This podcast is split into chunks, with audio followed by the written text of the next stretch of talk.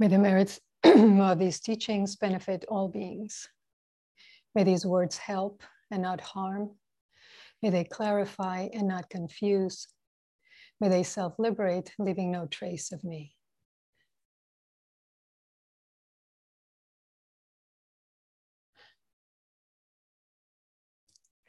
Good morning. Good afternoon if you're in Europe. It is so good to sit with you, to spend the weekend with you in this way. Um, this is the one time where I allow myself to do the talk without notes. So may I not ramble. Um, may it come from um, the Dharma itself and from the silence that we've been creating together. So, what I wanted to talk about is uh, Buddhahood. In, um, in Buddhism in general, and, and certainly in, in Zen, we speak of enlightenment as samyak sambodhi and uh, the Buddha's complete realization as Anuttara Samyak Sambodhi. And the reason I wanted to speak about it today um, is because of um, what I've been hearing from you and from others recently. And as I was reflecting on this, I, I was thinking, you know, I, I say the same thing all the time, sometimes in slightly different ways, sometimes in pretty much the same way. and um, that is just how it is. Um, I would bring the same things to my teacher sometimes for years and i would real and i would say to him you know i am so sorry that i just keep bringing this to him and he would just nod and now some of you are saying exactly the same things to me and i just nod you know, and smile because that's what happens. I mean, that's what it takes. We have to hear it over and over and over again. And it is very much like a like a fruit, like a flower opening, like a fruit ripening. There's a point in which we're ready and it blooms and we get it. And the nice thing is that then it's harder to forget you, you, you can. If you stop practicing, you could. But if you continue to practice, certain things start to really go deep. And so a good part of it is repetition and being exposed to the teachings over and over again.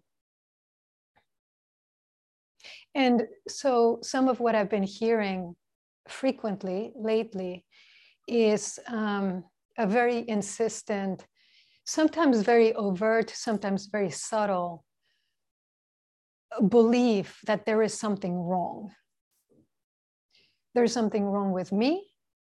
There's something wrong with the circumstances. Or at the very least, there's something wrong with the way I'm seeing them. And I want to tell you today that that is not the case. That when we say the, the, the teaching that is so highlighted in Zen that samsara is nirvana, is exactly describing how things are. That there is no point at which you will, through some great insight, transcend the circumstances in which you find yourself now, whether those are living with pain, living with emotional turmoil, living just with your everyday blindnesses. And by that, I don't mean that you will always be suffering in the way that you may be suffering now, or that things will continue to be the way they are now, because in fact, they will not. How they will change, we don't know, but they won't stay the same. But what I mean is what I say often, what pretty much every teacher says at some point is that you will become liberated to whatever extent you're able and is your karma and is the product of your practice within the very circumstances in which you find yourselves right now.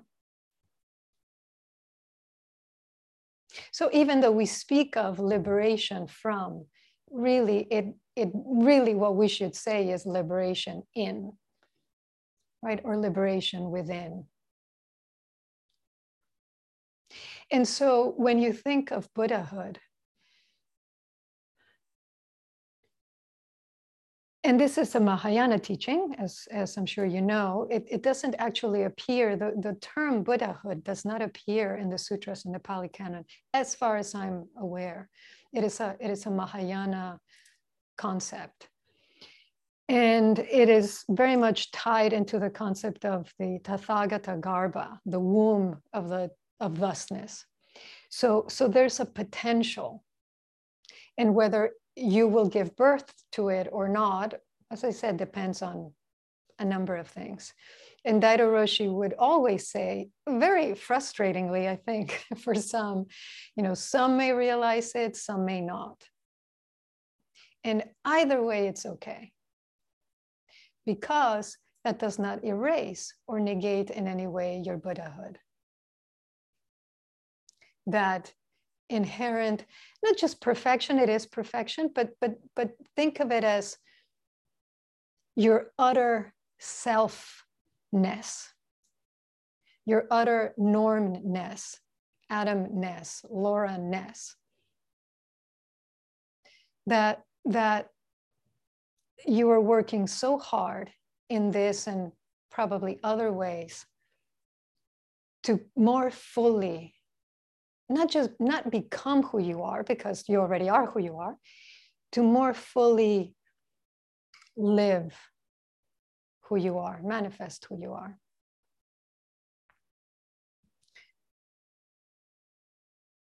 So that's there's that famous koan between the national teacher and i cannot remember i was trying to remember i couldn't remember who the other teacher is. Let's say it's a monk and the monk is sitting in zazen and the national teacher, Nanyang, uh, walks by and says, What are you doing? And the monk says, Well, I'm, I'm sitting zazen. Why? Why are you sitting zazen? And the monk says, To become a Buddha. And so, so the national teacher picks up a, a brick and starts polishing it. Of course, the monk has to ask, What are you doing? I'm making a mirror, says the national teacher. You can't make a mirror by polishing a brick. You can become a Buddha by sitting zazen. And yet we just spent a weekend sitting zazen. And that is why sometimes people think that Zen is irrational, right? That we just go around doing crazy things and crazy gestures. Zen is actually extremely rational in its insistence on erasing those lines between rational and irrational,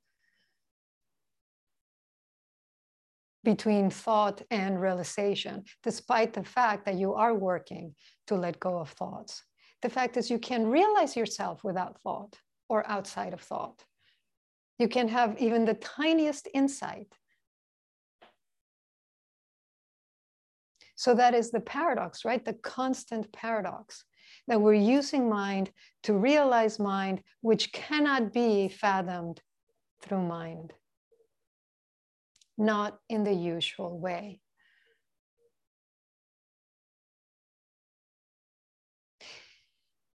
And now that I have been engaging with, with some of you, you know, doing more koans. So for so long, I did them myself, right, with my teacher, my teachers. And I was so immersed in it and suffering with the process. And, you know, it was all I could do just to do what I was doing.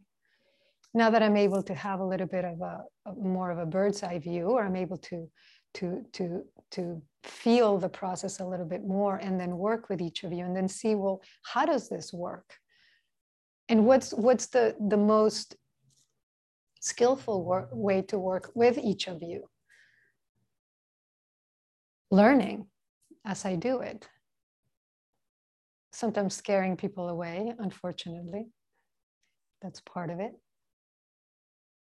um, now that i'm in this process i once again am bowled over by the uniqueness and the power of this spiritual tool.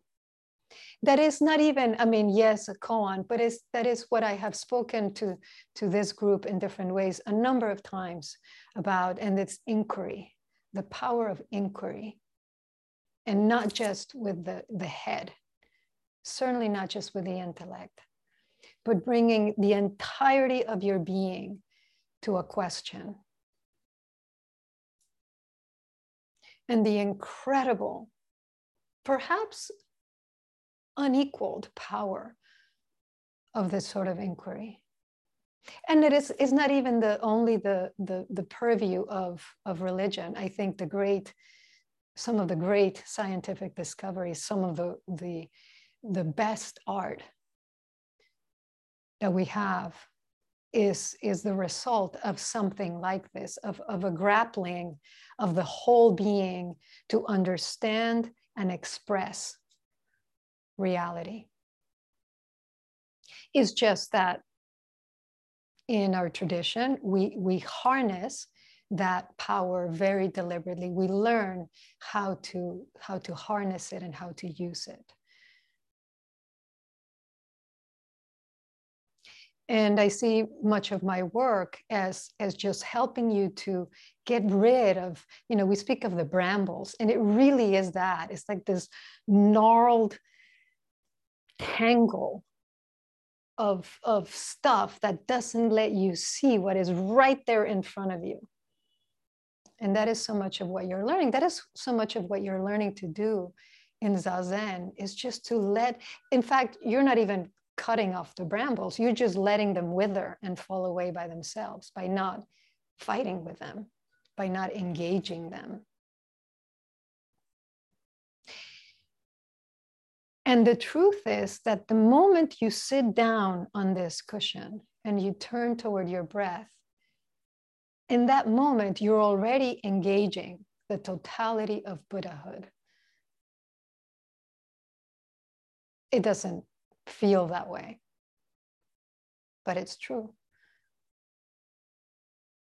And that's why I say, you know, sometimes people are impatient. You know, they want to work on koans or they want to um, do shikantaza. They've heard of it, they've read about it, and they just want to do it. And I say to them, you know, the Buddha didn't do a single koan in his life. He did okay. It's not necessary it's just helpful, it's useful.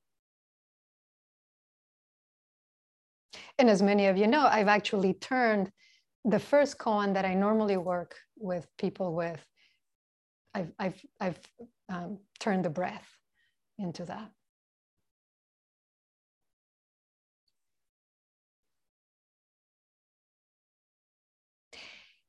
And so we're constantly engaging this very mysterious and sometimes frustrating, sometimes puzzling process in which we are trying to stop all our doing, all our meddling, all our, all our creating, so that we can see what is clearly there. And at the same time, there has to be effort. We can't just sit there, as my teacher used to say, like a bump on a log something needs to be happening. You're, you're engaging it. As one of you said to me just recently, it has to be active. Exactly. But how is it active without more creating? That's the question. And that is so much of what, what we're learning. At every stage of practice, I would say, regardless of what the object of your meditation is, what it is that you're actually working with, You're learning how to do and not do. Not too much of either.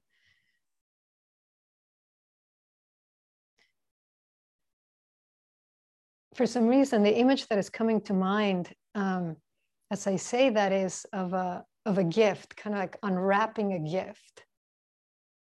And the thing is already there, but you have to take the wrapping off so you can see it, so you can use it.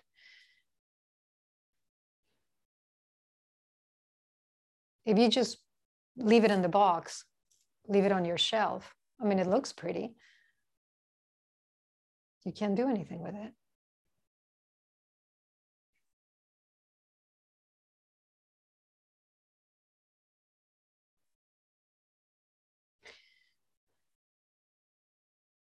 sometimes I think, you know, I look back on my own path. And most of the time, I did too much. Most of the time, I just worked too hard because I didn't know how to do it differently. And I think because I didn't, I wasn't ready to trust that I didn't have to.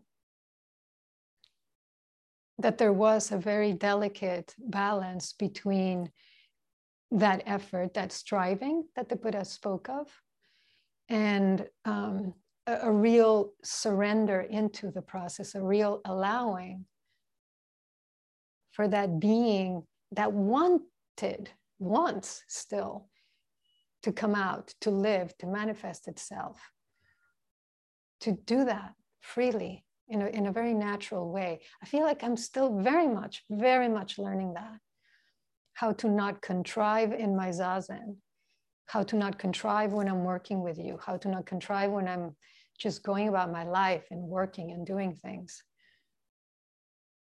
And I've mentioned to, to a couple of you, I think, you know, the, this fatigue that I've that I've had has actually been really helpful in that way, in a very, very ironic way, because I just don't have the energy to keep forcing things in the way that I used to. And so I've been in this really interesting place where I just, there are days when I truly had no choice but to surrender. And what has come out of that has been mm, what's the word? Well, first of all, so much easier I don't want to say truer because the part of me that that works too hard, tries too hard, is also true to me. It just feels more aligned.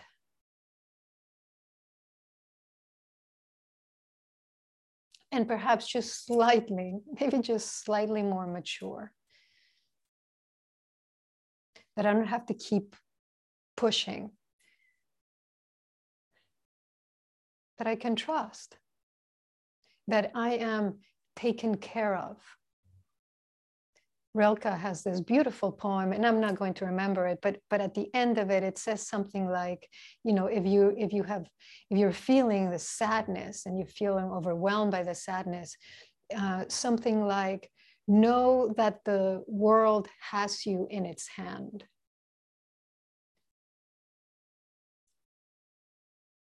I guess I'm trusting that more.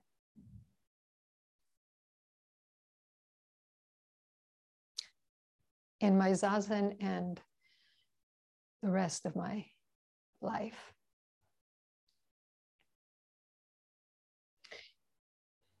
And so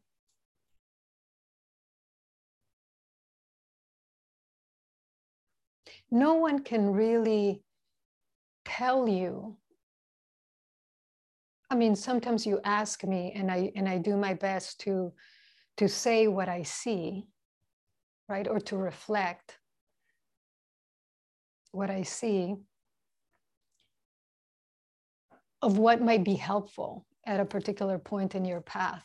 But really, truly, I think I said this on Wednesday, right? The, the, the, the only one who truly knows, the one who's truly the authority of you is you.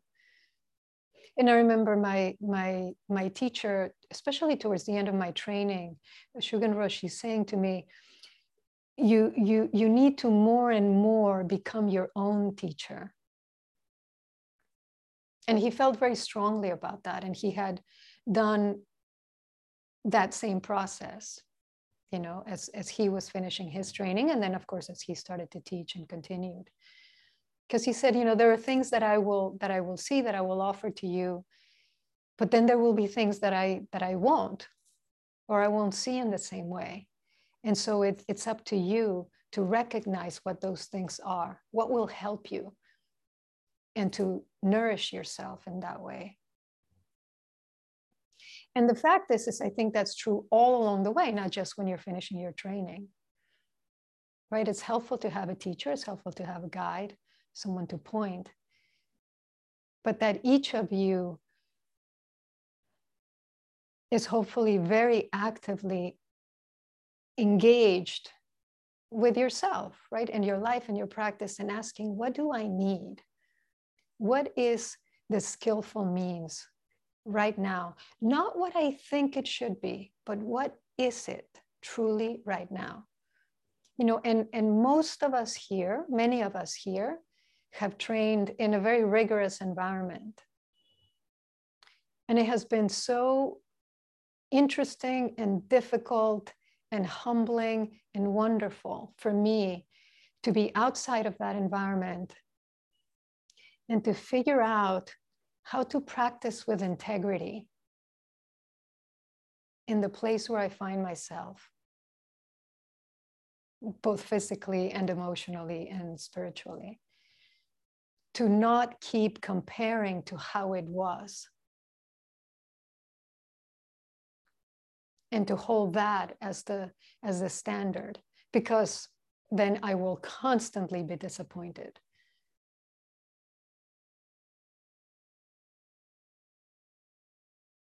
To let this be not just enough, but everything I need. And sometimes it is challenging. You know, sometimes I do wish I could do what I did before. Of course.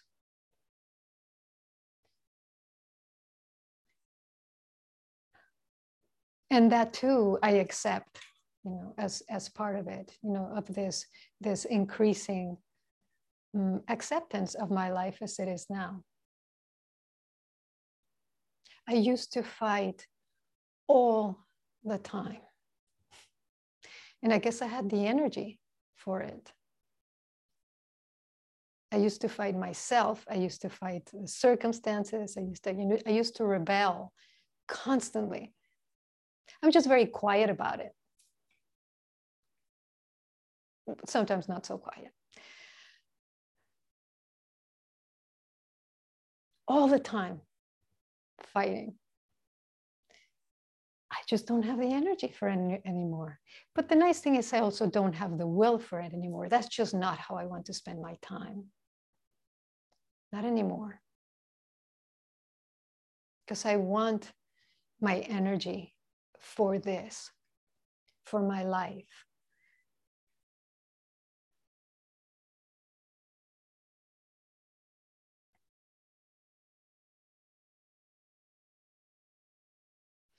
And sometimes, you know, I wish, I don't know how to say it so you'll believe me. that where you are and what you're doing is exactly right and exactly what you need to be doing, even when it feels shitty. Because sometimes it is. I mean, how many times have I said just living as a human being is hard? And it's wondrous. But it is hard. How do we not fight that? We get these stories of, of the Buddha, and because they're the sutras, you know, they're they're very they're very cleaned up. And you know, forget about the Mahayana ones. I mean, that is the Buddha is radiant and his splendor and omniscient and etc.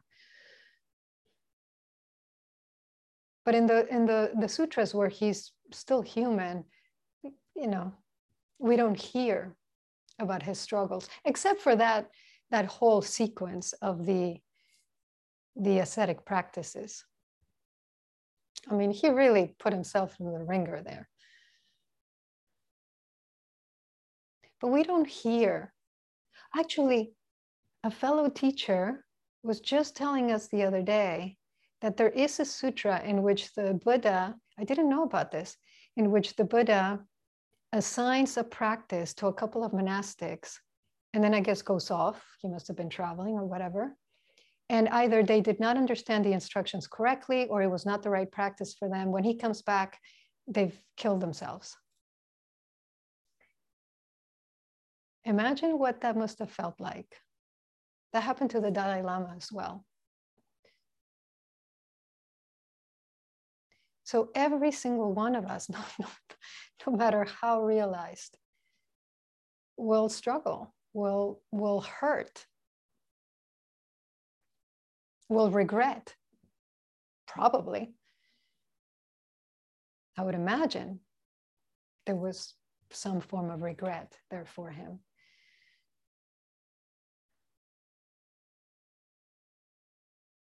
And I forgot where I was going with that.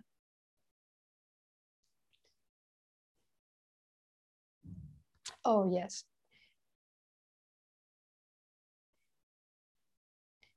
You know, that that that we have sometimes these, these um, very highly realized models of practice.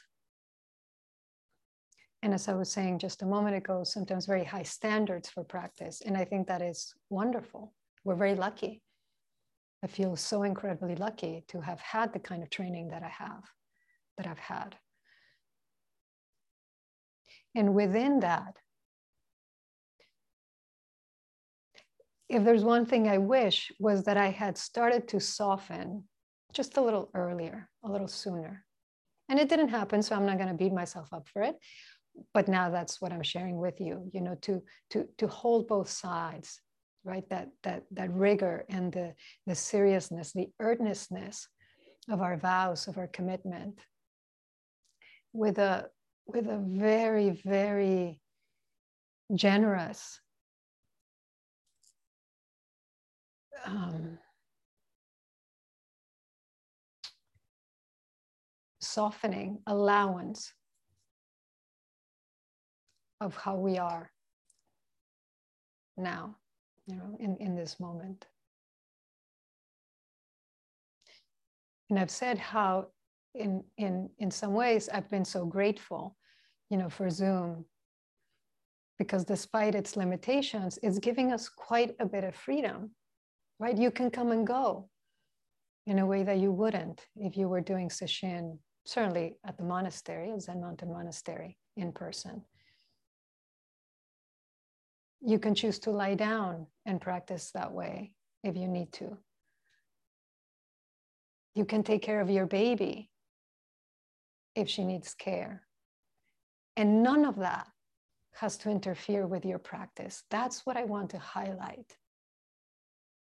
None of it is an obstacle if you don't make it into one.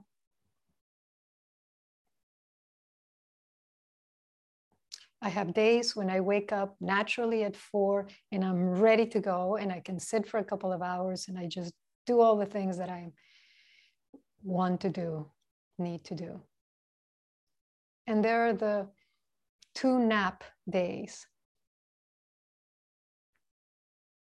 and everything in between. And I am grateful for both, for all of it.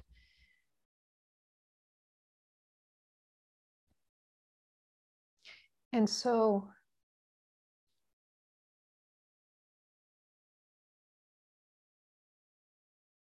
If you don't already,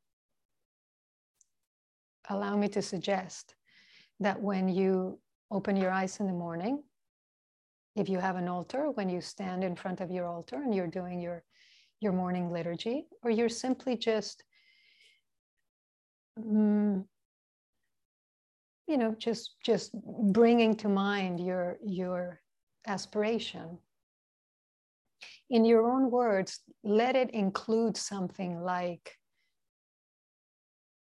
may I not just realize, but may I live into my perfection today, exactly as I am today. Not later when I will feel better, when I will have more energy, when I will be more focused, but right now. However that looks, and let me offer that to the world.